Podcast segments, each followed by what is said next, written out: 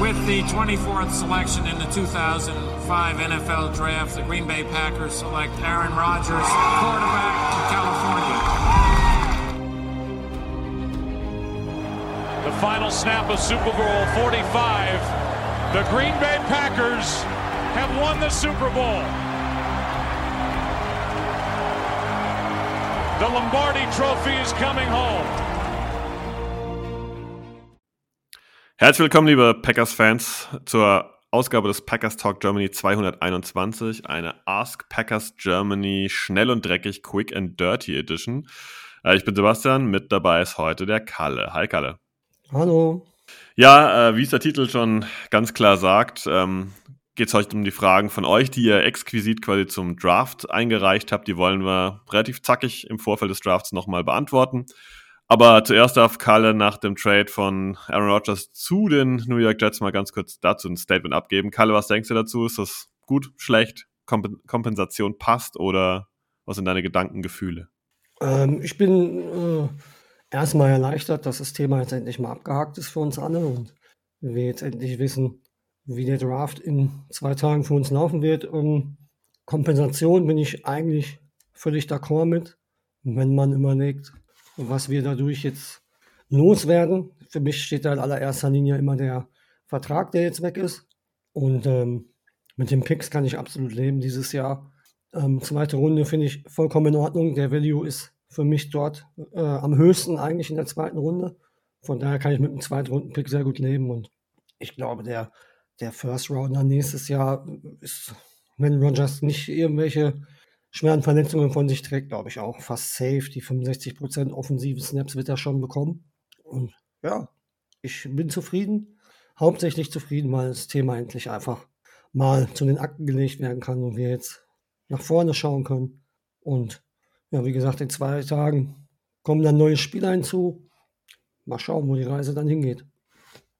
Genau, auf diese Reise wollen wir quasi auch ein bisschen jetzt schon drauf schauen. Und ich stelle dir mal die erste Frage, Kalle. Ähm, Axel-39139 fragt, Brian Branch an 13 zu früh. Safety für dich an 13?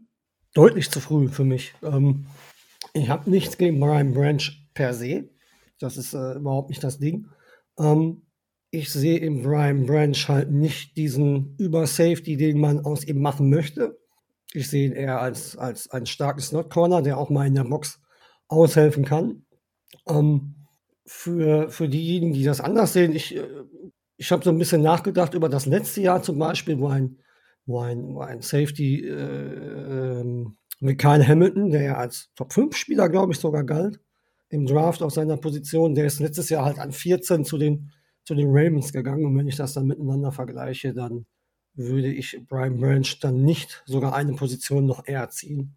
Ich sehe den eher halt so in der zweiten Runde. Da hat er für mich den Million nicht, nicht, nicht so früh im Draft. Und äh, deswegen wäre meine Antwort da nein. Was würdest du dazu sagen? Kurz und knackig, nein. Perfekte also, Antwort. Also ich möchte ihn nicht an 13 äh, ja, abgefischt haben von den Packers. Viel zu früh. Okay. Ähm, die nächste Frage kommt von Hörni. 76. Er fragt, lieber aus Runde 1 zurücktre äh, zurücktreten und Pick sammeln? Kann man, glaube ich, pauschal nicht beantworten. Liegt, wie das Board fällt. Sollte das Board für die Packers ungünstig fallen, bin ich ein absoluter Freund von zurückzutraden. Aber jetzt per se zu sagen, auf jeden Fall zurücktraden, um weitere Picks einzusammeln, finde ich schwierig, weil du musst den besten Value abgreifen. Ähm, der Need ist meistens pro Team nicht auf eine Position, sondern auf mehrere Positionen irgendwie ein bisschen verteilt. Die Packers sind jetzt durch den Trade von Aaron Rodgers in Sachen Picks noch besser aufgestellt. Haben noch einen weiteren äh, Second-Round-Draft-Pick und auch im nächsten Jahr noch weitere Draft-Picks. Also den zwingenden Need zurückzutraden, weil man keine Munition hat, gibt es nicht. Ähm, aber das muss man in dem Moment dann entscheiden und sicherlich klar vorher ein bisschen die Angebote sich einholen oder das Interesse abchecken, aber eine pauschale Antwort gibt es darauf nicht. Ja, äh, würde ich mich genau anschließen. Ähm, es ist halt immer situativ bedingt. Ne? Ähm, welche Spieler sind noch auf dem Board? Sind die Spieler, die, die noch auf dem Board sind, überhaupt interessant für die Packers? Also ich glaube eher, dass das situativ ähm, entschieden wird. Also wirklich, wie du sagst, ist schwierig vorauszusagen, ob, ob da wirklich was passiert. Ähm, wenn wir dann weitergehen und an die Frage von OBJ23 rangehen, die ist äh, ein bisschen ähnlich gestrickt. Ähm, er fragt, traden die Packers wieder zurück, um mehr Draftkapital zu sammeln? Business as usual. Also ist deine Vermutung, dass sie es machen? Also gar nicht um deine Meinung, sondern eigentlich denkst du, dass die äh, Packers, äh, dass beiden gute Kunst da wieder drauf aus ist? Nein, glaube ich nicht. Ich glaube, dass es Spieler gibt, die, die, die ja jetzt an 13 noch da sein werden, die für äh, Ryan gute Kunst äh, gut genug sein werden, um die an 13 zu ziehen. Also ich gehe nicht davon aus, dass es so kommt. Ähm, der OBJ stellt auch gleich direkt noch eine Frage. Und zwar ist der Trade zwar jetzt passiert und es steht Roger, äh, Rogers und Bakhtiari zu den Jets. Ähm, Need Offensive, äh, Offensive Tackle, junges Blut und Cap. Ähm, glaubst du, dass, ich würde das, glaube ich, äh, die Frage mal eher darauf gemünzt, ob beide zu den Jets getradet werden. Wir wissen ja jetzt, dass es nicht so ist. Aber glaubst du, dass die Personalie David Bakhtiari, äh, David Bakhtiari vor der Saison noch mal interessant werden könnte? Ich glaube es nicht. Ähm, die Packers haben ja seinen Vertrag ein bisschen angepasst und ähm, ja, dadurch ist es halt einfach so, dass die Packers jetzt quasi Geld ihm direkt gezahlt haben. Und es wäre sehr, sehr ungewöhnlich, dass man quasi den Vertrag anpasst, jemand quasi eine Art Handgeld, sag ich mal simpel ausgedrückt, in die Hand drückt, um ihn danach dann nochmal schnell loszuwerden. Das wäre eigentlich äh, möglich ist das, aber es wäre absolut wirr. Ähm, und daher gehe ich davon aus, dass da nichts passiert.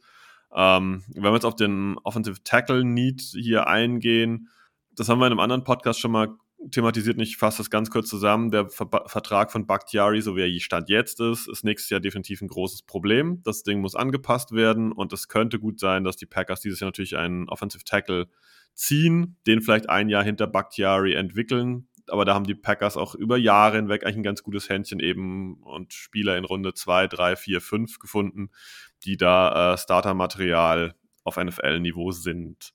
Ähm, ich denke, das siehst du wahrscheinlich ähnlich, oder? Ja, absolut. Ähm, wir müssen gucken, wo die Reise mit Bakhtiari hingeht, aber so wie der Vertrag jetzt natürlich ähm, mittlerweile sich nach hinten geschoben hat vom, vom, vom Netcap her, wird das mit Sicherheit nicht so bleiben. Ich finde das ganz spannend. Ähm, wir werden sehen, wo die Reise da hingeht ob es da nochmal eine Vertragsverlängerung gibt, ob es dann doch vielleicht die Trennung irgendwann gibt. Aber da brauchen wir, glaube ich, äh, vor der Saison uns noch keine Gedanken machen. Vielleicht eventuell, man weiß nicht, wie die Saison verläuft, wenn jetzt zur Trade Deadline zum Beispiel hin alles den Bach runtergegangen ist, sage ich mal, man steht, was weiß ich, 0 zu 7 oder keine Ahnung, ob man dann vielleicht nochmal versucht, da was rauszuholen, aber ich, ich glaube es eher nicht. Ich denke, das wird, wird bis nach die Saison gehen dann nächstes Jahr in der Offseason sehen wir dann, wie die Entscheidung aussehen wird. Ja, kann man so stehen lassen. Ähm, Luke King, also Luke-King äh, 992, fragt, haltet ihr es für möglich, ähm, dass der gute Draft von 2022 nochmal getoppt wird? Das ist natürlich jetzt schon eine sehr große Prognose. Wenn man den Draft 2020 als gut abstempelt, lässt sich ganz gut an.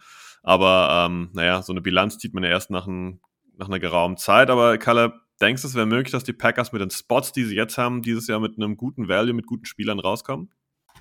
Ja, das denke ich schon. Mal ähm, man in der zweiten Runde natürlich zwei Picks zur Verfügung hat und äh, die Experten und auch wir sind uns ja weitestgehend einig, dass der größte Value in diesem Draft erst ein bisschen später beginnt, nicht am Anfang des Drafts. Und wenn man dann zwei, zwei Picks in der zweiten Runde hat, ist es du durchaus möglich, dass man vielleicht sogar mit Pick 1, Pick 2 und 3 schon alleine den Draft von letztes Jahr ein bisschen nochmal einen draufsetzen kann. Ja, wie, wie, du schon sagtest, nach einem Jahr ist immer schwierig zu sagen, ob, ob die Draftklasse wirklich gut war. Sie sah im ersten Jahr im Gesamten sehr gut aus. Ähm, rein vom Spielermaterial her, der Draft ist in der Spitze und nicht ganz so, so stark besetzt wie die letzten Jahre auf gewissen Positionen. Und, aber value-technisch kann da durchaus kann das durchaus noch mal eine Nummer besser aussehen, oder? Ja, sicherlich. Die Möglichkeit ist immer da, aber letztendlich muss man einfach sagen, Draft ist immer auch eine Frage von Glücksspiel. Ähm, kleine Verletzungen können da einen Draft in irgendeine Richtung bewegen, entweder dass es plötzlich relativ gut bei einem selbst aussieht oder bei anderen Teams, die eigentlich direkt viel Value äh, mitgenommen haben, haben dann vielleicht ein bisschen Pech und irgendjemand verletzt sich schwer und dann geht der Draft auch äh, ja Downhill quasi. Ist ein bisschen Glücksspiel, aber die Packers haben genug Munition. Ähm, die sind eine Franchise, die gerne entwickelt, dass man sagen kann, die Karten liegen auf dem Tisch und wenn gute Kunst da die richtigen vom Tisch zieht, dann ist das möglich, dass es ein, ja, kein äh, Franchise-Changing Draft, aber auf jeden Fall einer ist, der die Packers wieder in die richtige Richtung bringt. Ja. Ich würde mal anschließen sogar noch mit einer Frage. Ähm, und zwar Paddy-09 fragt, und ich denke, das wird jetzt spannend. Euer größter Draft-Crush, My Guy, sowohl Offense und Defense. Ich würde sagen, da gehen wir ein bisschen äh, dezidiert drauf ein, weil die Packers, ich würde sagen, wer wäre dein Draft-Crush offensiv wie defensiv in Runde 1? Ähm, und wäre, wäre dein Draft-Crush irgendwie ein bisschen später? Hau da mal zwei Namen jeweils raus für Runde 1 und für die späteren Runden. Okay, für Runde 1 glaube ich, weißt du, was jetzt kommt. Ähm, für Runde 1 ist das ganz klar. Jackson Smith Jigba von den Ohio State Buckeyes, den ich relativ, äh, relativ früh im Draft-Prozess schon angefangen habe, gut zu finden. Das wäre so mein, mein, mein Pick für mein Draft Crash für Runde 1 und für Runde 2. Lass mich mal offensiv überlegen, Runde 2 äh, oder, oder, später. Ähm, jemanden, den du auch gerne magst, da haben wir uns schon öfter mal drüber unterhalten, das ist äh, Ronnie Mell von Michigan der relativ spät gehandelt wird, ist auch ein Wide Receiver, aber ich mochte den vor anderthalb, zwei Jahren schon. Ich habe von dem so ein paar Dinge gesehen, als ich College Football geguckt habe und ich mag ihn einfach. Ja, er hat jetzt, er ist jetzt nicht der, das allergrößte Talent, was es zu finden gibt, aber ich glaube, wenn man den in Runde 5, 6, 7 noch, noch mitnehmen kann, hätte ich nichts dagegen. Das ist jemand, den ich sehr gerne mag. Ähm, defensiv würde ich in Runde 1 mit Miles Murphy gehen, das ist mein Action Nummer 2. Ich glaube, dass, ähm, dass er derjenige sein könnte, der irgendwann mal mit Rashad Gary ein richtig böses Duo in der NFL äh, äh, bieten könnte. Ähm, den mag ich schon sehr, sehr gerne. Ähm, sogar noch mehr als Edges, die im, im Konsens höher ge gehandelt werden. Aber ich glaube, da sind wir uns sowieso allgemein ziemlich einig, dass wir Miles Murphy gerne mögen. Und für später, ähm, ja, defensiv ist immer so eine Sache. Ähm, ich mag zum Beispiel von den Texas Longhorns, glaube ich, war er äh, Moro Ojomo, Defensive Tackle. Ein Spieler, der mir sehr, sehr gut gefallen hat, den man vielleicht in Runde 4, 5 noch mitnehmen kann. Und ja, ansonsten fällt mir da gerade keiner ein. Das sind so die, die vier Spieler, die ich da nennen würde. Bin mal gespannt, wen du jetzt da so hast. Ja, ich habe das ein bisschen länger überlegt, weil ähm, Teil meiner My Guys irgendwie, also gar nicht Packers relevant sind, deswegen sag's einfach, wie es ist. Offensiv ist es für mich äh, Tight End Dalton Kincaid in Runde 1 oder im Raum von Runde 1. Wäre schon so mein Draft Crush dieses Jahr. Ähm, defensiv muss ich Devin Witherspoon nennen. Also der ist jetzt über die letzten zwei, drei Monate überhaupt erst auf diese Cornerback-Position sehr, sehr früh geklettert. Ähm, ich glaube, bei uns auf dem Discord habe ich mir aber locker vor einem Jahr schon erwähnt, dass äh, man auf den achten sollte. Ähm, ja, dass jetzt da ganz oben thront, sogar noch äh, Chris Gonzalez, den auch nicht allzu viele kannten, ähm, überholt hat. Super, ja, das wären die zwei für Runde 1. Ich glaube nicht, dass auch nur einer von beiden bei den Packers landet. Ähm, daher sage ich jetzt mal Leute, die in späteren Runden vielleicht interessant sein könnten und auch bei den Packers landen könnten.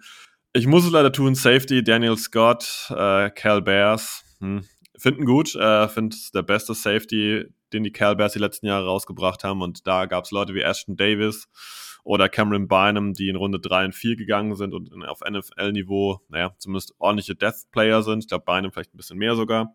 Und ich finde, Daniel Scott ist äh, von seinen Instinkten her wesentlich drüber. Und offensiv, ähm, yo, nenne ich einfach von Tulane Green Wave, Ty J. Spears, Running Back, äh, eine kleine, kleine Fun-Kugel, sage ich mal. Ähm, den schaue ich einfach auch super gerne an. Das wären so meine zwei, die ich auswählen würde. Genau, ach so, defensiv, ähm, ja, doch, ja, das passt ja mit Scott, ja, passt. Okay, dann gehen wir zur nächsten Frage über. Ähm, Felix VR90 fragt, das passt jetzt auch ganz gut eigentlich rein. Euer halbwegs realistischer Traumpick in Runde 1 und 2. Welches Duo würdest du da, würdest du da nehmen? Wir können ja seit gestern jetzt ein Trio nennen, das ist ja das Schöne. Ähm, ich sag mal, stimmt, ich fände. Stimmt, habe ich jetzt gar nicht mehr auf dem Schirm ja. gehabt, ja, stimmt. Ja. Wenn wir ein Trio nennen, sag ich mal, wenn wir in Runde 1 mit Edge Rusher Miles Murphy rausgehen, bin ich absolut d'accord damit wenn wir in Runde 2 unsere Hände an Thailand bekommen und da wäre für mich in dem Bereich um die 40 rum Luke Musgrave oder Sam Laporta richtig, richtig fein, also einer von den beiden. Und wenn wir dann vielleicht mit dem dritten Pick ähm, also dem zweiten Second Rounder da noch einen Tackle nehmen, ähm, vielleicht Tyler Steen oder sowas oder Jalen Duncan, dann wäre ich damit eigentlich schon sehr zufrieden. Äh, spannend wäre vielleicht auch die Personalie der Guard äh, Jackson Kirkland. Ähm, ja, der ist ein bisschen underrated. Das wäre aus meiner Sicht, das wären so die Leute, die ich nennen würde. Deine? Äh, ja, an, in der ersten Runde ist klar, dann würde ich weiterhin mit Jackson Smith in Jigba gehen. Zweite Runde würde ich dann, ja, Thailand ist da, glaube ich, schon die richtige Wahl. Du hast jetzt Sam Laporta genannt, den würde ich da auch nennen. Ich glaube, dass der an dem Spot derjenige sein wird, der noch da ist. Von den ominösen fünf. Und ähm, ich mag Cody Moore, ich weiß gar nicht, wie man ihn ausspricht, Mauch Morch ähm, von, von North Dakota State ganz gerne. Ähm, ich glaube, dass der da auch passen könnte. Ähm, den würde ich da vielleicht dann noch mitnehmen. Ja, das klingt doch auch nach einer Mischung. Cody March ist auch garantiert ein spannender Tackle. Also da können wir auch einige nennen, aber ich glaube mit Tackle, ähm, Tight End und vielleicht Edge, das wären so drei Picks, wo ich sage, das wird eigentlich total gut sitzen. Jetzt war die Frage nach unseren ja, Wunsch-Picks. Jetzt frage ich mal ähm, von The Game 100, 249 oder 94, sorry. Was ist euer Wunsch und euer Horror-Pick an 13 und warum? Gehen wir vielleicht ein bisschen länger auf den Horror-Pick sogar ein. Ja gut, ich glaube, den Wunsch-Pick brauche ich jetzt nicht wiederholen. Den habe ich jetzt, glaube ich, schon mehrmals gesagt, dass das äh, Jackson Smith in Jigba sein wird. Horror-Pick. Horror-Pick ist immer schwierig. Also ich will das jetzt nicht unbedingt immer auf einen Spieler festmachen. Aber ähm, Brian Branch würde mir doch, glaube ich, richtig wehtun an 13. Ähm, wie ich vorhin schon erklärt habe, ich sehe einfach safety-technisch da überhaupt den, den, den, den Fit nicht so ganz. Ähm, ich mag ihn als Spieler eigentlich schon, guter Tackler und alles, aber boah, an 13 würde der mir richtig wehtun, glaube ich, auch die, die Freude am restlichen Draft so ein bisschen nehmen. Ähm, oder halt so, so ein Überraschungsding wie letztes Jahr mit, mit Quay Walker, da war ich auch so ein bisschen im ersten Moment, oh, was ist da los? Sowas muss ich nicht unbedingt nochmal erleben. Aber äh, wenn ich einen Namen nennen muss, dann, dann wäre es Brian Branch, weil ich ihn einfach nicht so hoch im Draft sehe, wie, wie er teilweise im Konsens gemacht wird. Wie ist es bei dir? Ähm, Smith und Jigba lasse ich jetzt mal raus als Horror-Pick, aber ähm, sag ich, happy wäre ich nicht, habe ich die letzten Wochen oft genug betont. Ich nenne dazu jemand anderen. Äh, Peter Skoronski, ja, der ist Packers-Fan.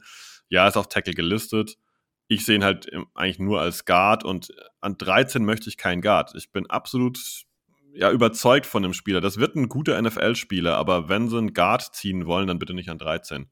Also dann müssen sie irgendeine andere Lösung finden und ähm, gucken, ob sie Skoronski an 25 wegen mir ist auch vielleicht kein Highlight, oder dann müssen sie runtertraden, aber nicht an 13 bitte einen Guard nehmen. Da äh, stellen sich mir dann, glaube ich, sonst die Nackenhaare auf. Ja, da gehe ich auch absolut mit. Also da würde ich auch, äh, glaube ich, auch nicht so ganz äh, zufrieden mit sein. Ähm, Nochmal eine Frage von Felix VR90. Dieses Jahr ist doch das perfekte Jahr, um Best Player Available zu gehen und die Needs eher hinten anzustellen, oder?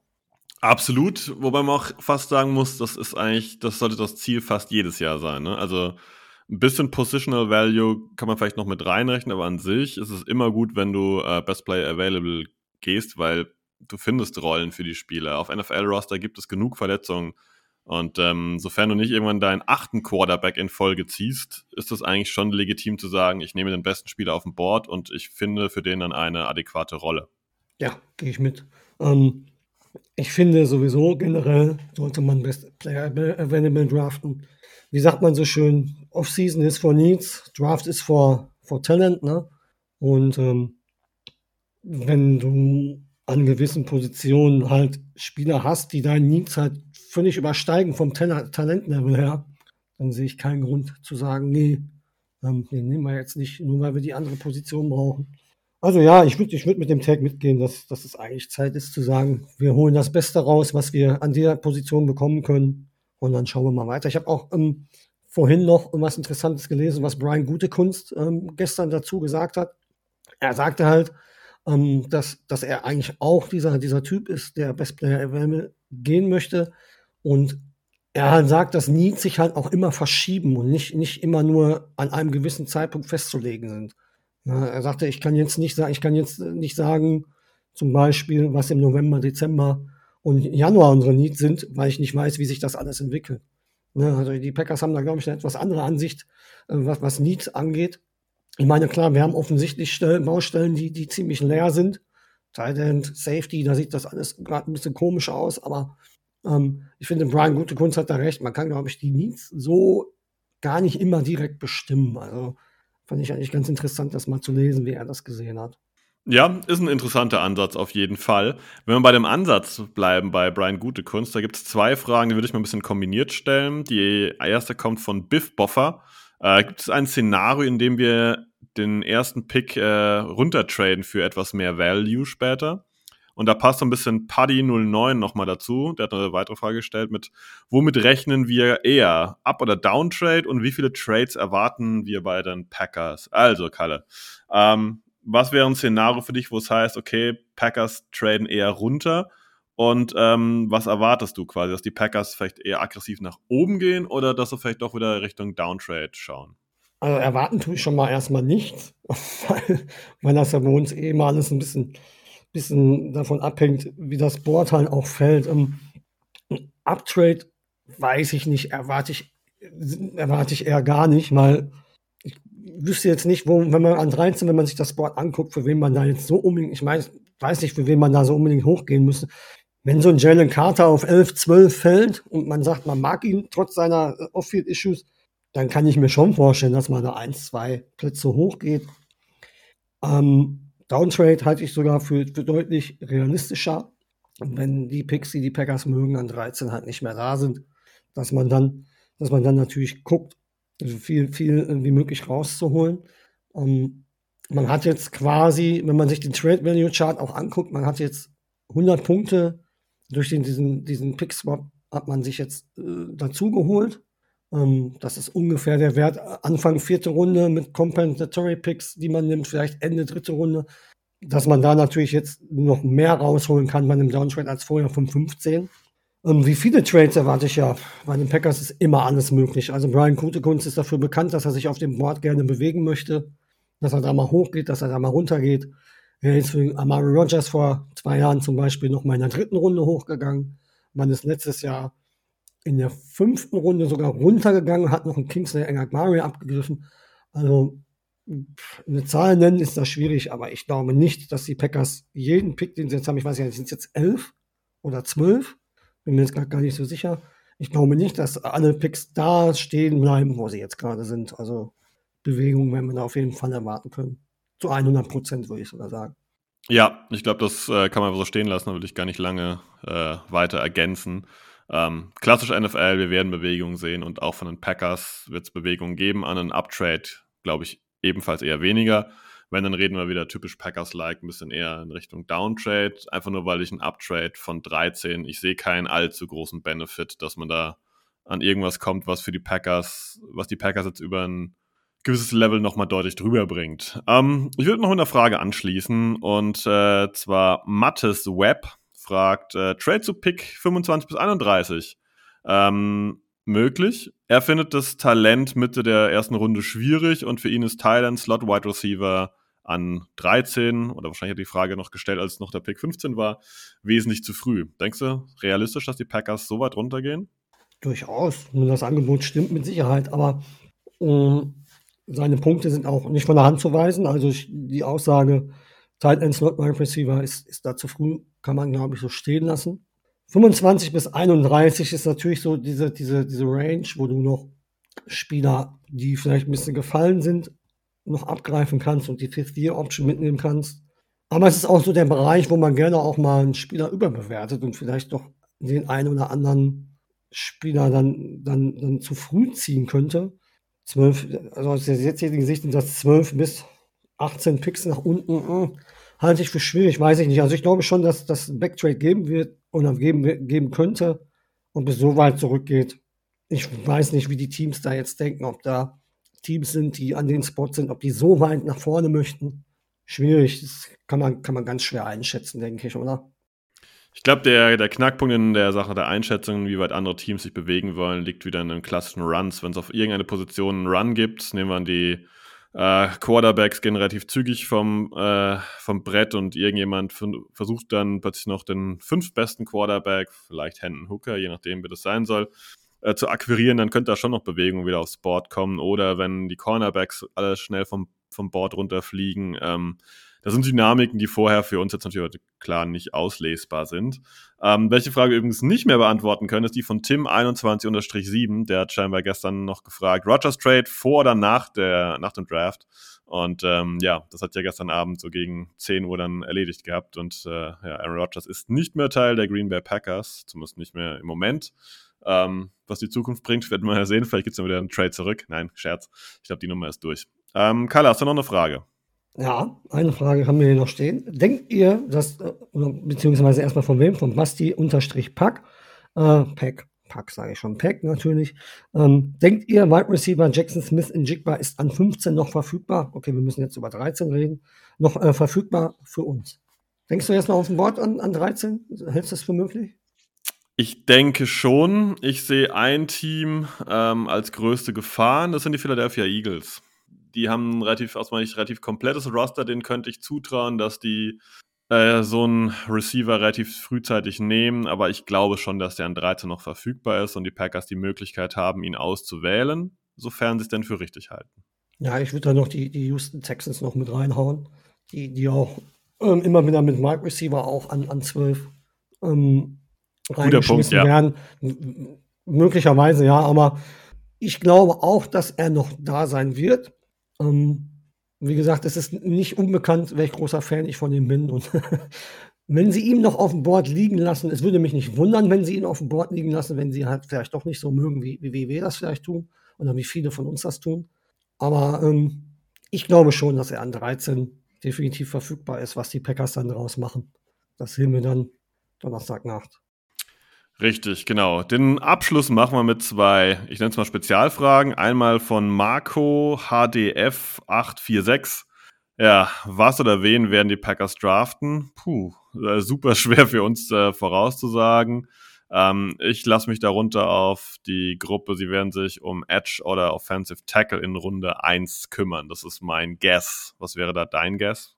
Ähm, Schwierig, ich glaube auch Offensive Tackle könnte eine Möglichkeit sein, sehe ich aber irgendwie nicht, weil man gerne Offensive Tackle später nimmt und sich dann selber ranzüchtet, sage ich mal. Edge ist definitiv möglich. Wide Receiver schließe ich trotz der Vergangenheit nicht aus. Safety schließe ich aus. Cornerback, pff, Cornerback ist in der Spitze natürlich sehr, sehr gut. Auch in der Breite sehr, sehr gut. Wenn man da einen nimmt, ich weiß nicht, ob da an diesem Gerücht um Rasul Douglas auf Safety so wirklich was dran ist. Wenn man das macht, dann könnte vielleicht auch ein Cornerback interessant sein noch. Boah, ist das alles offen. Ne? Also, wie gesagt, wenn man Best Player Available geht, darf man sowieso die eine oder andere Position da gar nicht ausschließen. Das wäre so mein Case dazu. Dann würde ich sagen. Okay. Ja. Dann eine haben wir noch, ne? Eine haben wir noch und das ist so ein bisschen die Spezialfrage am Ende. Paddy-09 fragt, draften die Packers einen Kicker? Wenn ja, welchen würdet ihr gerne picken? Äh, ich möchte da von, vorne raus, äh, von vornherein schon sagen, ich kann da gar nicht so viel zu sagen. Ich habe mich mit Kicker nicht beschäftigt. Ich habe nur einen Namen auf dem Schirm, aber dazu wird Sebastian euch, glaube ich, ein bisschen mehr sagen können. Der ist da so ein bisschen weiter drin als ich. Ja, haust du deinen Namen noch raus? Ähm, Jake Moody von Michigan. Ich habe nur gelesen, dass der wohl ein ziemlich gutes Bein hat, dass der wohl ordentlich austeilen kann aber ein bisschen Präzisionsprobleme hat wohl noch. Aber das, das lässt sich ja vielleicht trainieren. Aber so starkes Bein hört sich in unserer Situation, glaube ich, gar nicht verkehrt an, wenn man sich die ganzen ähm, Kickoffs von Mason Crosby letzte Saison angeguckt hat, die nicht mehr so weit kommen. Wenn man dann einen mit starken Beinen hat, mal gucken, ob da wirklich was geht. Aber wie gesagt, ich kann da gar nicht so viel zu sagen. Das ist eher College ist deine große, große Leidenschaft und da, da kannst du, glaube ich, ein paar Namen mehr reinschmeißen. Äh, ja, ist meine Leidenschaft, aber Kicker äh, ist jetzt auch nicht mein Hauptanalyse-Thema. Da bin ich da jetzt auch so ein bisschen, ähm, ja.